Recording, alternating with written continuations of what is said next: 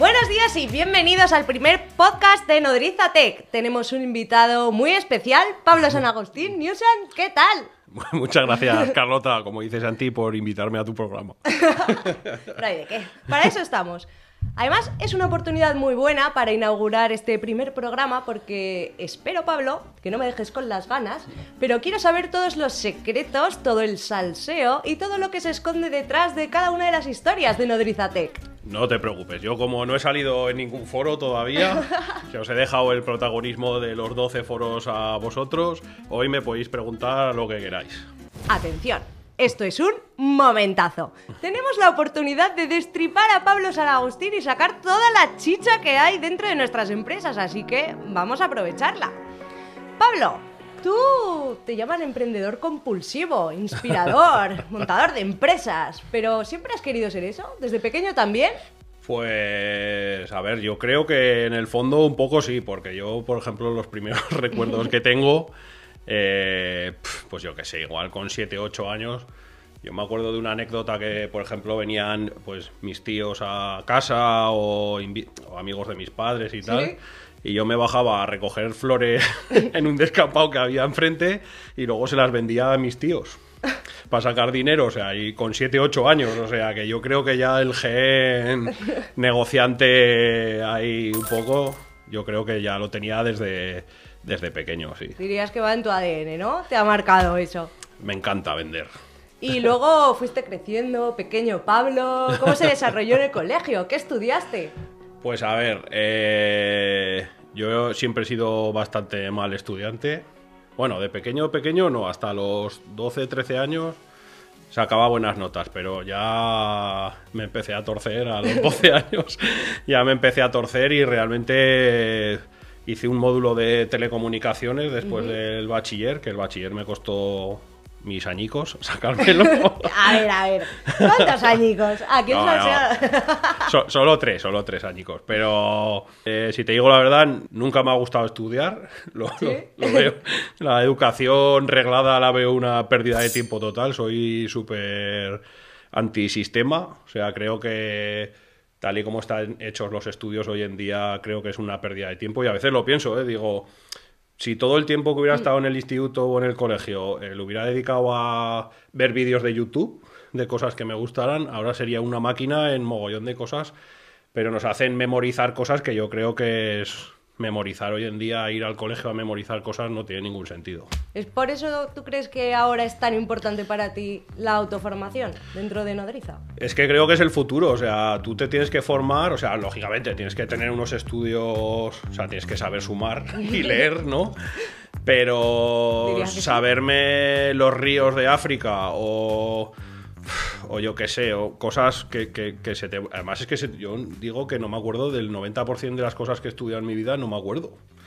¿Sabes por qué? Porque he metido cosas nuevas y memorizar no sirve para nada, pero sí, claro, o sea, la autoformación yo creo que en Nodriza es la clave del éxito total, porque es profesionalizarte y, y tirar de, de tu profesión hacia adelante y cada vez ser mejor profesional de lo que del puesto que tú estés trabajando. Sí, porque al final autoformación y excelencia van un poco de la mano, ¿no? El seguir mejorando, mejora continua siempre y tener unos objetivos claros. Yo creo que si te gusta tu profesión, yo creo que no te tiene que costar autoformarte. O sea, yo, por ejemplo, eh, vídeos de cosas de, de inteligencia, del cerebro, de startups, de, o sea, de tecnología. O sea, yo to- todos los días puedo llegar a consumir dos o tres horas de vídeos de podcast.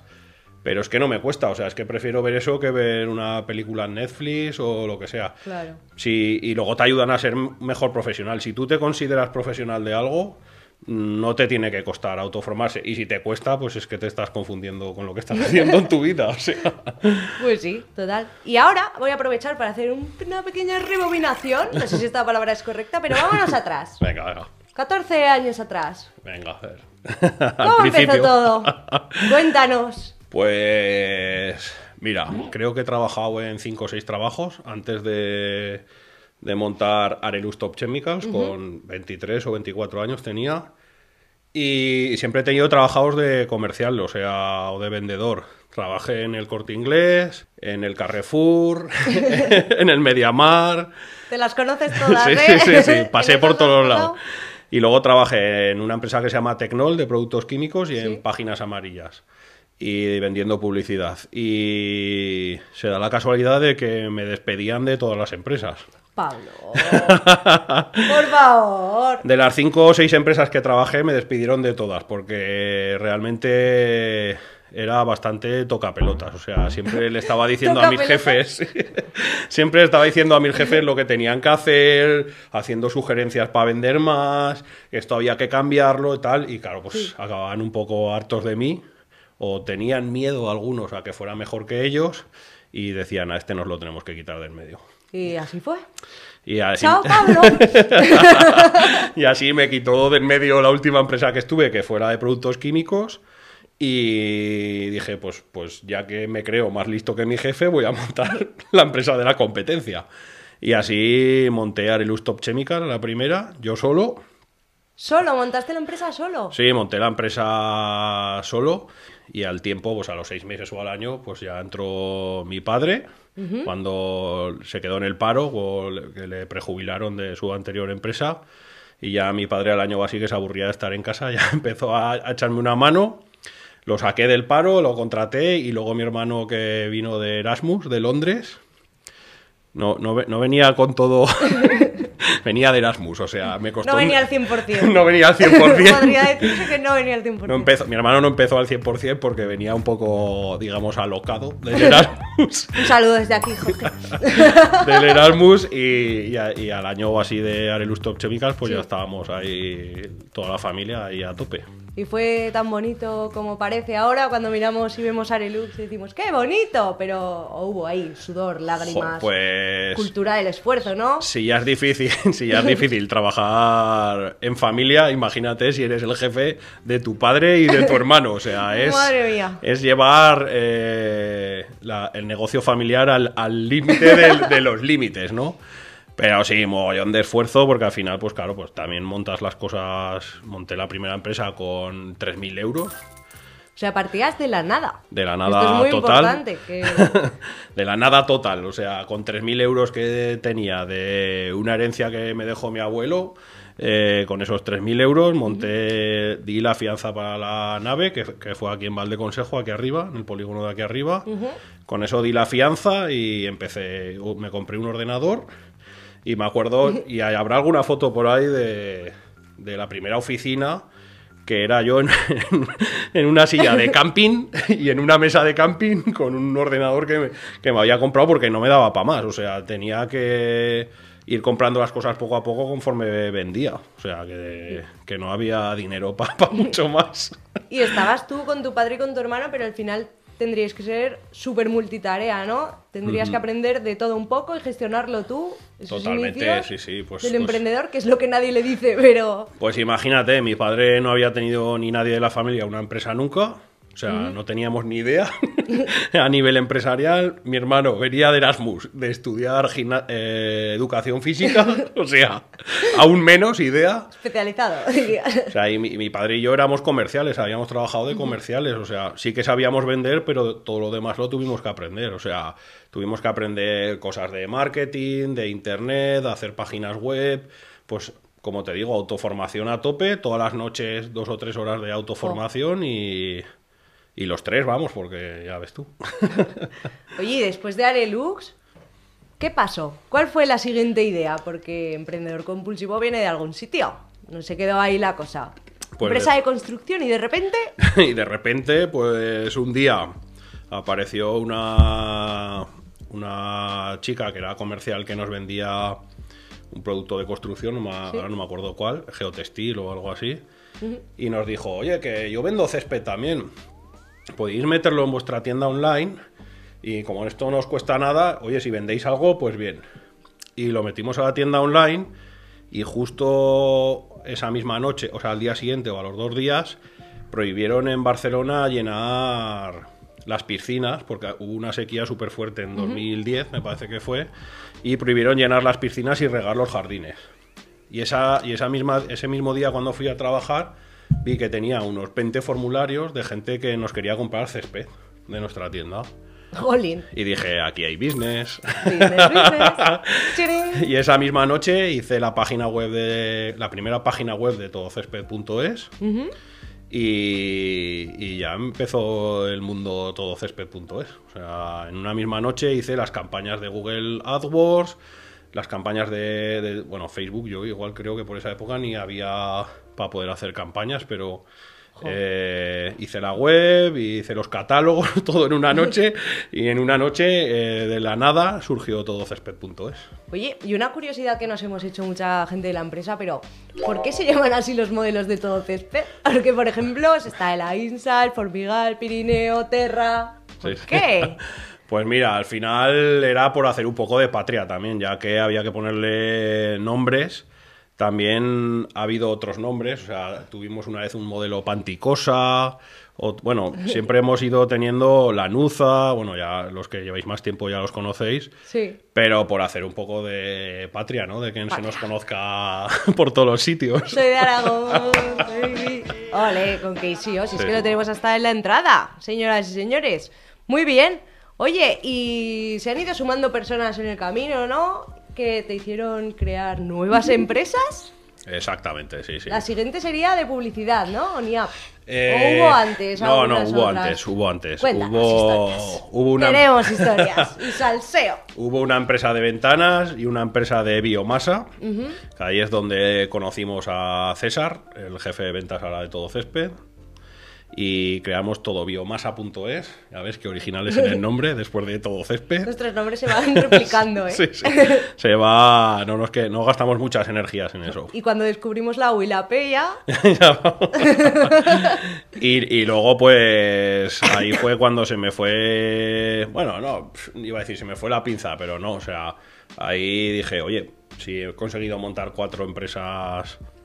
Claro, tenía 28 años o 27. Digo, si he conseguido montar cuatro empresas aquí que funcionan, ¿por qué no me voy a ir a China y las puedo montar en China, fabricar más barato y luego vender a todo el mundo?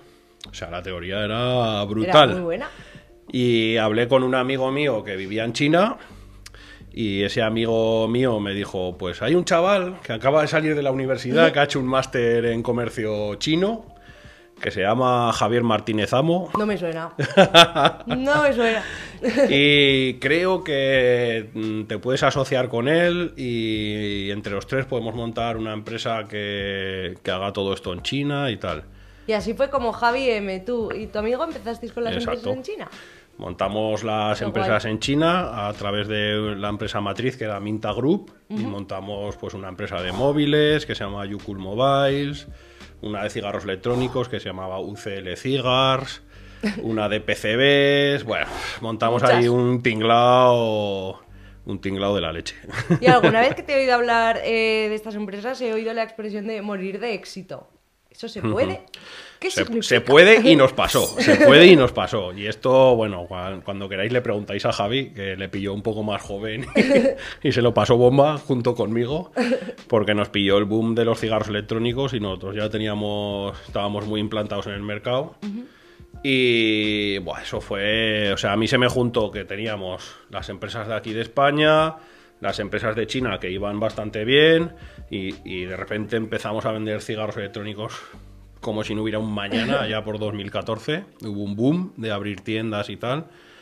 Y fue una locura, o sea, nos pasó por encima, porque ahí aprendí que las empresas tienen que ser escalables y con los procesos muy, muy claros para que si te viene una oleada de pedidos, como nos ha pasado este año con la pandemia en todo césped, pues que lo sepamos, o sea, al final hemos podido reaccionar, por ejemplo, este año con todo césped, porque veníamos de la experiencia que habíamos tenido con los cigarros electrónicos en China y estábamos preparados. O sea, solo tuvimos que contratar más gente, hacer un esfuerzo, que ha sido un esfuerzo brutal de toda la empresa, ya no solo del equipo de todo césped, sino de toda la empresa. Eh, pero es un aprendizaje que se desplegó en una acción de preparar al resto de empresas por si alguna vez podría pasar eso, porque al igual que puede ir mal, pues puede ir bien. Claro. Y también hay que estar preparados por si alguna vez alguna de las empresas va muy bien. Escenarios preciosos. Claro. Pueden venir cisnes negros o pueden venir mirlos blancos. Jo, la verdad es que sí, este año ha sido un poco descolocante, ¿no? Bueno, divertido. Estar fuera de la zona de confort, ya sabéis que. es mi, mi, zona de confort realmente es estar fuera de la zona de confort. Y creo que son experiencias muy duras, pero experiencias súper bonitas que te hacen ser, yo creo que, mejor profesional y mejor persona. ¿Y cuál crees que ha sido la clave para que hayamos sido capaces de no solo superarlo, sino de superarlo con tanto éxito? Pues yo creo que, bueno, la gente, o sea, vosotros lo primero, porque sin toda la carne en el asador que se puso, sin toda la carne en el asador que se puso por parte de todo el mundo, o sea, lo que llamamos siempre la actitud, ¿no? La rasmia, la actitud, la ética. O sea, sin la gente no hubiera sido posible ni de coña. O sea, porque pues hay que. Son momentos que nadie puede poner ni una pega ni media, todos tenemos que tirar hacia el mismo sitio. Incertidumbre. incertidumbre, momentos emocionales súper fuertes, porque yo he llegado a llegar a oír que se iba a acabar el mundo, que, íbamos a morir todos, nos íbamos a convertir en zombies, no sé qué. Pero, pero hay que tener como esa parte de ganas por, por, afrontar ese reto. Y luego, eh, eso fundamental. Y luego lo que te digo, o sea, tener también previamente planificado, todos los procesos súper bien.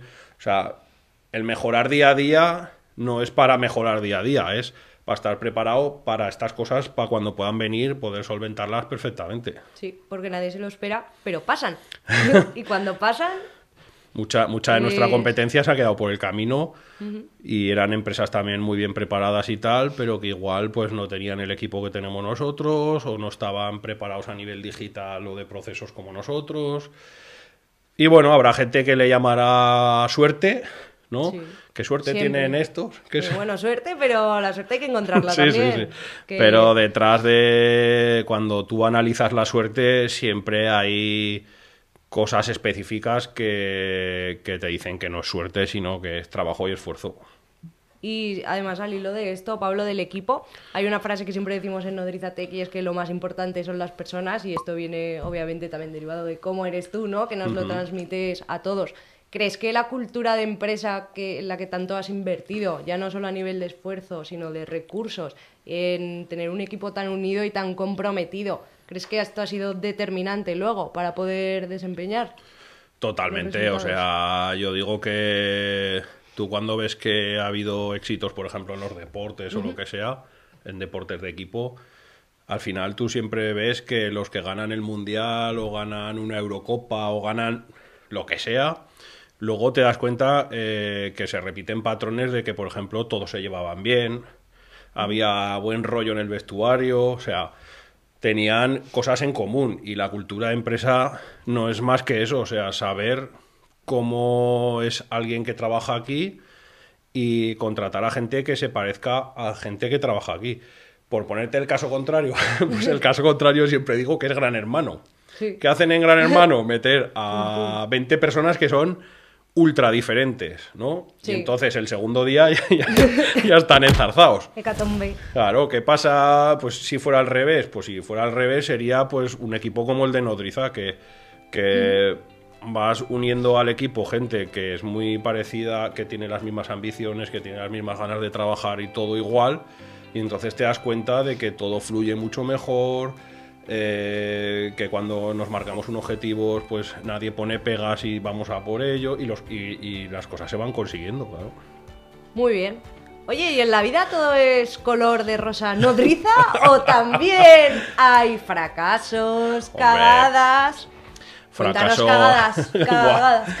Yo siempre digo que todos los años está la cagada del año. todos los años le prendemos fuego a 20.000 euros, que digo yo, más o menos. Eh, y bueno, pero es eh, el daño colateral de innovar y de arriesgar, ¿no? Pues te podría contar desde. Yo creo que la de este año ha sido el plotter. que tenemos a Mario detrás de las cámaras, a Harry Plotter. Harry Plotter. Harry Buena Plotter. Inversión. Buena inversión. 20.000 euros a la basura. Pero todos los años ha habido, pues eso, pues patinazos que tú crees que van a funcionar súper bien. Pues un año fue, no sé si lo llegaste a conocer tú, el OptiCenter, que fue un Sí. software que hicimos, un software que hicimos para la empresa, que metimos mogollón de tiempo. El eh, fichador y todo lo que tenía. ¿eh? Eh, y no sé, mucho, y desde lanzar empresas, yo he tenido empresas pues como Cuponlandia, que fue una competencia de Groupon, Sí. de internet, que también fue, también fue una cagada memorable. Hasta, pues no sé, pues cosas del día a día, pero todos los años yo creo que hay alguna, alguna jugada maestra que ha salido de, no de mí, sino de cualquiera y todos hemos dicho, sí, sí, esto, Vamos, vamos, todos a una. no puede fallar nada, nada puede salir mal. Y luego de repente dices, "Jo, madre mía, qué castaña nos hemos dado. Sí, Nadie Pero- al volante, ¿no? Nadie al volante, nadie al Nadie o a mitad dices, pero ¿por qué hemos hecho esto? Este cambio. Pero bueno, eh, es un daño implícito o daño colateral de la innovación. Innovación. Y eso nos hace preguntarnos varias cosas, porque también se han lanzado nuevas empresas. Por ejemplo, ¿cómo pasamos de un sector en el que estamos más centrados en construcción, biomasa, césped, tal, a de repente, ¡pum!, un salto totalmente diferente y decir, voy a montar una agencia de publicidad programática. Y olé, ¡viva la diversificación! Hombre, pues cuando salimos Javi y yo, que salimos de, de la empresa de China, Sí. que Dani, que era nuestro socio de China, se quedó y sigue actualmente, decidimos separarnos para centrarnos en lo que nos daba más rentabilidad a todos. Y Javi, pues bueno, empezó como director del departamento de marketing en 2015 o 2016 y nos especializamos tanto en hacer programática que, dije- que es, es la- el clásico invento de Nodriza, ¿no? Que de repente nos especializamos tanto en algo que decimos, ¿y por qué no vamos a montar una empresa de esto? ¿No? Why not? Sí, sabemos tanto, why not, why not, ¿no? Y, y así empezó, pero bueno, yo creo que en general eh, lo que vendes es lo de menos. Al final, cuando tienes equipos, por ejemplo, por redes, contenidos como lo que llevas tú, o comunicación, que, que sabes hacerlo para cualquier cosa, eh, en verdad lo que vendamos es lo de menos. Da igual vender césped, pintura, publicidad, recursos humanos. O sea, lo importante es saber cómo se hace eso. Luego el producto, pues sí que tienes que saber, eh, tienes que tener a alguien que sepa mucho de producto, como puede ser Santi de inmobiliaria, Tania de recursos humanos, Javi de publicidad, pero todo lo demás es lo mismo. La estructura es exactamente la misma.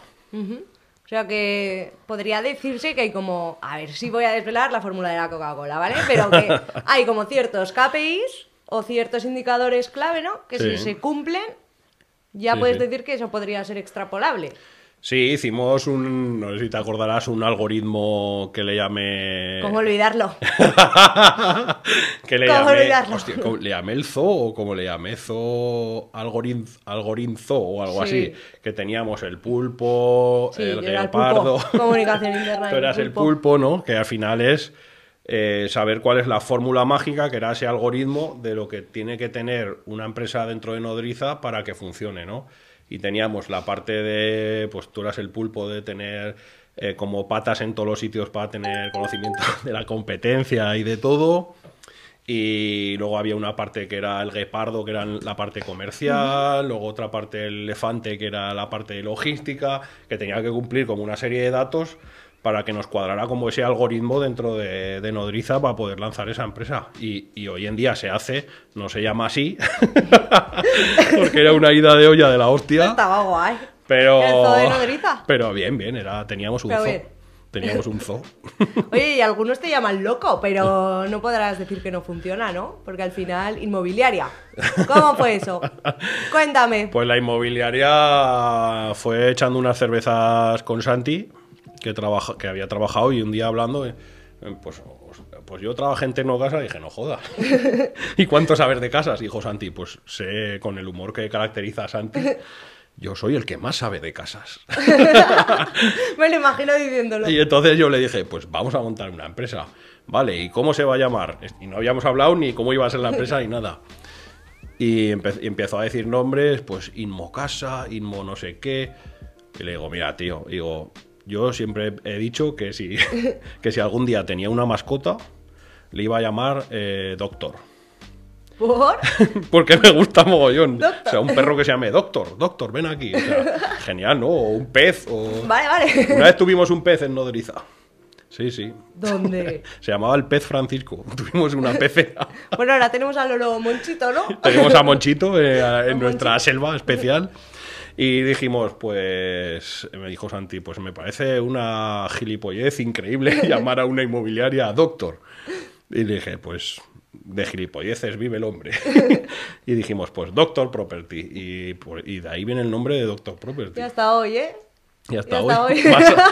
Más, más anchos, más anchos que nadie. O sea, no hay, no hay ningún problema. Oye, y Oni Up, Tup, Sport Tap, ¿por qué esos nombres? ¿Hay pues- algún vínculo entre ellos? Yo creo que un poco sí, o sea, al final cuando vas poniendo nombres, bueno, todo césped fue porque- por no calentarme la cabeza, básicamente, pero por ejemplo Arelux, yo quería sacar productos de construcción de alta gama y quería llamarlo Aragón de Ara de, Ara de Aragón y Lux de lujo, ¿no? Pero estaba cogido el dominio y estaba libre Arelux. Y ya dije, pues Arelux me va bien Está también. bien. Está bien, está bien. Pero al final, detrás de cada nombre, pues por ejemplo, Tube eh, quería ser eh, Tu App, o sea, queremos hacer crecerte a ti como profesional, o sea, Ah. Tu App. Y se iba a llamar Tu App, pero luego dijimos, Tu App suena como el culo. o sea, Sí, vamos a Tu llamarle Tube y ya está. pero al final, cada, cada empresa tiene como su, su historia detrás de cada nombre y bueno, es curioso, es curioso. Oye, y hablando de historia, supongo que también emprender, crear tantas empresas, eh, un vínculo tan estrecho con tu trabajo, porque al final son como tus hijos, ¿no? Las empresas. ¿Has tenido que renunciar a parte de tu vida personal en el camino? ¿Qué ha sido lo más duro? Pues, pf, bueno, o sea, sufrimiento mogollón, porque al final montar tantísimas cosas sin dinero Sí. y literalmente en tan poco tiempo, pues te da mucha experiencia, pero sí que al final, pues metes horas, o sea, los primeros años, sobre todo los primeros 7, 8 años, yo te diría que de 15 horas no bajaba ningún día. Entre vender, repartir los productos, porque íbamos con una furgoneta a repartir los productos. eh, es que era. Y luego por la noche, pues a actualizar las páginas web, a hacer las campañas, a seguir formándote. O sea, al final es un esfuerzo brutal, pero al final el que quiere algo y su orientación a resultados eh, quiere conseguirlo, pues es que se tiene que esforzar, porque sin, sin esfuerzo no vas a ningún sitio. Pero sí que tienes que sacrificar, pues eso, mucha sor- sobre todo salud, creo yo. sobre todo salud, sobre todo salud, mucho estrés y tal. Y luego, pues mucho tiempo, pues eso, pues con los amigos, sacrificar tiempo de tu familia, de tu pareja, de todo. Claro. Claro. Sí, al final es inevitable. de algún sitio le tienen que salir las horas. Oye, ¿y ¿hay alguno de los proyectos o algo en general de lo que estés especialmente orgulloso que digas, esto es lo mejor que he hecho? Pues hombre, yo creo que de lo que más orgulloso me siento es de, de daros trabajo a tanta gente, que lógicamente os lo ganáis vosotros, ¿vale? Pero de haber facilitado el poder que tantas familias, eh, y sobre todo yo cuando veo las encuestas de satisfacción interna, que encima estéis contentos trabajando aquí y que podáis ganar un sueldo para poder vivir y tal, pues yo creo que es de lo que más... Porque al final el día a día, muchas veces yo digo que te tienes como que parar a ver lo que has conseguido, porque si no vas loco, vas loco, vas loco. Sí, no te enteras. Y yo hay días que literalmente no me lo creo que de repente esté sentado y, y os vea tanta gente. Yo me acuerdo que hubo un- como una catarsis ahí en una cena de empresa hace dos años, que cuando había habido dos o tres conatas y, y- y os vi a Pues todos ahí. el único, porque los demás no... No, no, nadie había yo bebido. no recuerdo. en esta empresa seguro que no. Es Y- una de las pruebas de las entrevistas. y vi a tanta gente y me quedé así como diciendo, pero cuantísimos estamos, o sea, y a veces me pasa, ¿no? La oficina que digo, joder, tiene que venir alguien de fuera como para decirte, pero joder, pero qué, qué oficinas más chulas, pero cuánta gente estáis trabajando aquí. Y es como que no te das cuenta, tú vas tirando el día a día, va entrando gente, se van iniciando proyectos, los proyectos van empezando a ser autónomos y ya cada uno pues contrata pues a la gente que necesita, tal.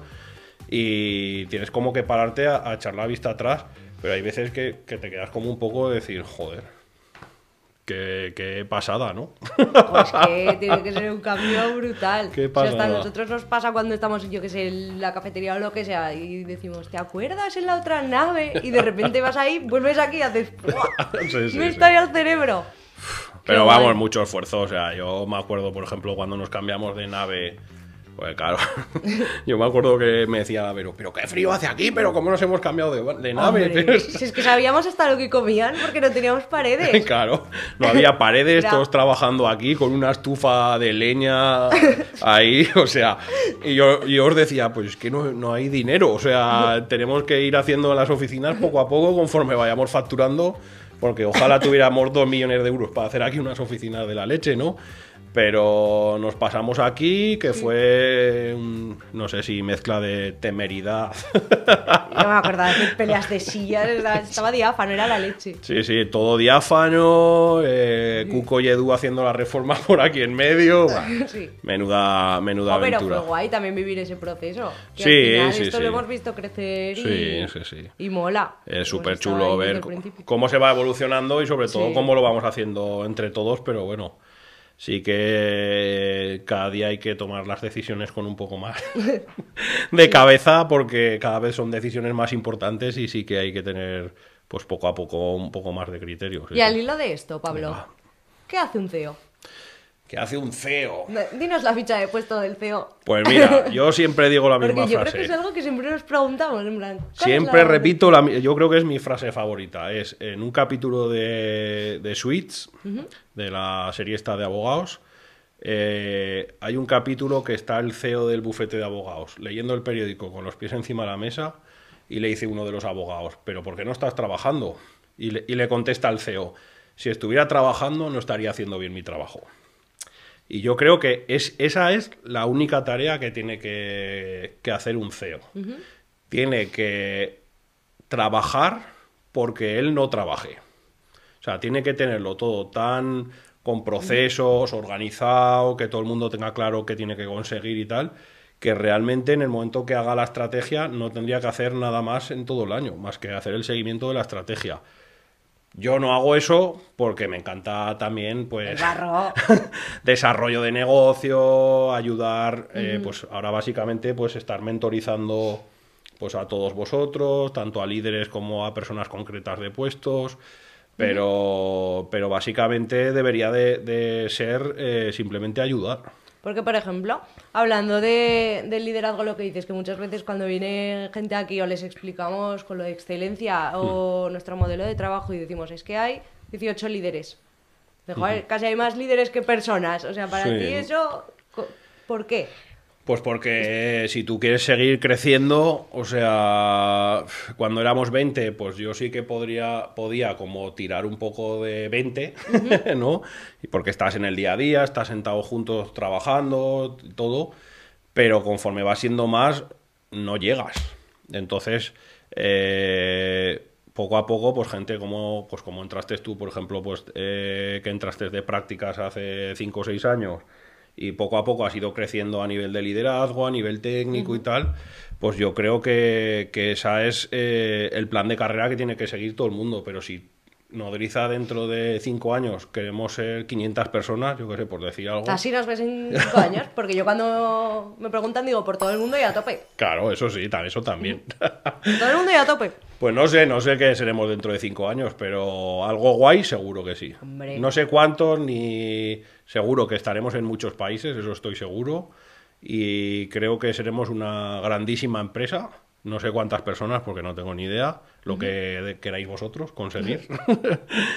Pero, pero sí que hay que ir como armando la estructura del edificio y yo creo que una empresa se sostiene en sus líderes y que esos líderes transmitan a, a toda la gente que tiene en sus equipos eh, pues esa motivación, ese positivismo, ese querer que, que su equipo avance y siga creciendo, porque eso es como pues lo que hablamos siempre, ¿no? Las mimbres para, para construir ese futuro edificio. Y si y no puedes hacerlo deprisa y corriendo, sino hay que tener un plan, ir formando a la gente poco a poco y tú, por ejemplo, que has sufrido el crecer a nivel de liderazgo, pues lo sabes, ¿no? O sea, tienes que ir aprendiendo poco a poco, primero liderar a una persona, luego a dos, Luego, pues por seguir formándote, pues bueno, un poco construir esa solera para luego hacer el edificio. Muy bien. Oye, Pablo, y además de las competencias de cultura de empresa y tal, ¿cómo definirías A una persona nodrizatec? Tu pues buyer persona. Un poco loca. Vamos a echar 5 gramos de locura, Venga. 5 gramos de ambición, ¿vale? 5 gramos de creatividad, eh, 50 gramos de esfuerzo, ¿vale? O de rasmia, como lo quieras llamar, y 5 gramos de hacer las cosas diferentes. Muy bien. Esa sería más o menos la fórmula. Mezcla hecha. y, y ahí saldría la tarta. Oye, Pablo, ¿y hay algo que te dé miedo en todo este proceso? Pues a ver, lo que más miedo da es eh, pues toda la parte emocional, porque es la que más te desgasta, ¿no? Pero por lo demás, digo, a ver, digo emocional, o sea, pues, eh, pues que el miedo sea que, que de todas las personas cuando seamos 500, que no seamos como las 100 que somos ahora. O sea, si conseguimos saber replicar esa cultura de empresa de los que somos ahora, Sí. de los 90 a 100 que somos ahora, a ser 500, mm, esto será una pasada. Porque al final todos tenemos el papel, ¿no? De ser ejemplo claro de nuestros valores de cultura de empresa y así cuando entre alguien también es como más fácil ir... Tenemos que ser embajadores de y saber transmitir todo, todos esos valores que, que los hemos puesto encima de la mesa entre todos y los hemos definido entre todos. O sea, que esto no es que se me haya ocurrido a mí, o sea, la cultura de empresa se va definiendo, pues tú pones tu cachito, a través otra persona de las sugerencias otro cachito y se va formando como eso que queremos ser, ¿no? Vale. Entonces yo creo que como miedo eso, pero quitando eso a mí no me da miedo nada. Los aviones. Bueno, ¿Eh? pero cada día menos, pero cada día menos. Y si no, está el tranquimacín, tranquimacín, muy bien. Lo recomendamos. Hacemos un rótulo ahora. Oye, Pablo, y para cerrar tengo dos preguntas. ¿Qué prefieres, Venga. la fácil o la difícil? Siempre la difícil, lo primero. Venga, vale. Pues, ¿con qué mensaje quieres que se quede todo el equipo de este 2020 y cómo abordar 2021? O sea, el en plan el mensaje, colofón de decir, eh, el mensaje del 2020 yo creo que es que yo diría ole nuestros cojones o varios. Porque creo que hemos hecho una demostración de lo que es echarle dos cojones a todos los niveles, de esfuerzo, de saber tomar decisiones, de saber aguantar emocionalmente todos los embistes de, ¿no? de Que no han sido poco. que no han sido poco. O sea, yo frase de 2020 diría ole nuestros cojones, sí. Vale, pues cojones, cojones o varios. Cojones varios. Y la frase del 2021 es apartaros que vamos. Ojo que llegan, ¿eh? Apartaros que vamos. Muy bien. Y ahora la fácil. Venga, eh. Yo creo que hay que definir muy bien qué es Nodriza Tech. Como cierre, En una frase. en una frase. Eh, ¿Qué es Nodriza Tech? En una frase. Pues yo diría talento, más tecnología, eh, igual a hemos venido de propio para transformar el mundo. Pues señoras y señores, damos Me las gracias. me ha quedado increíble, ¿eh? Sí, sí, Me o sea, ha quedado increíble. nada. Me has hecho un. Venga, tira ahí las llaves y. ¡Bum! Pues Pablo, muchísimas gracias por esta entrevista. Ha sido un lujazo tenerte aquí para estrenar este primer programa y Muchas estudio, gracias. por cierto. Ha sido todo súper interesante y un salseo del bueno. Del bueno, bien, bien. bueno. Está a la altura, ¿no? Está a la altura. Vale, Te muchas gracias. Te invitaré, si es a otro programa. Venga, muy bien. bueno, pues muchas gracias, Pablo. Hasta luego, equipo. Adiós.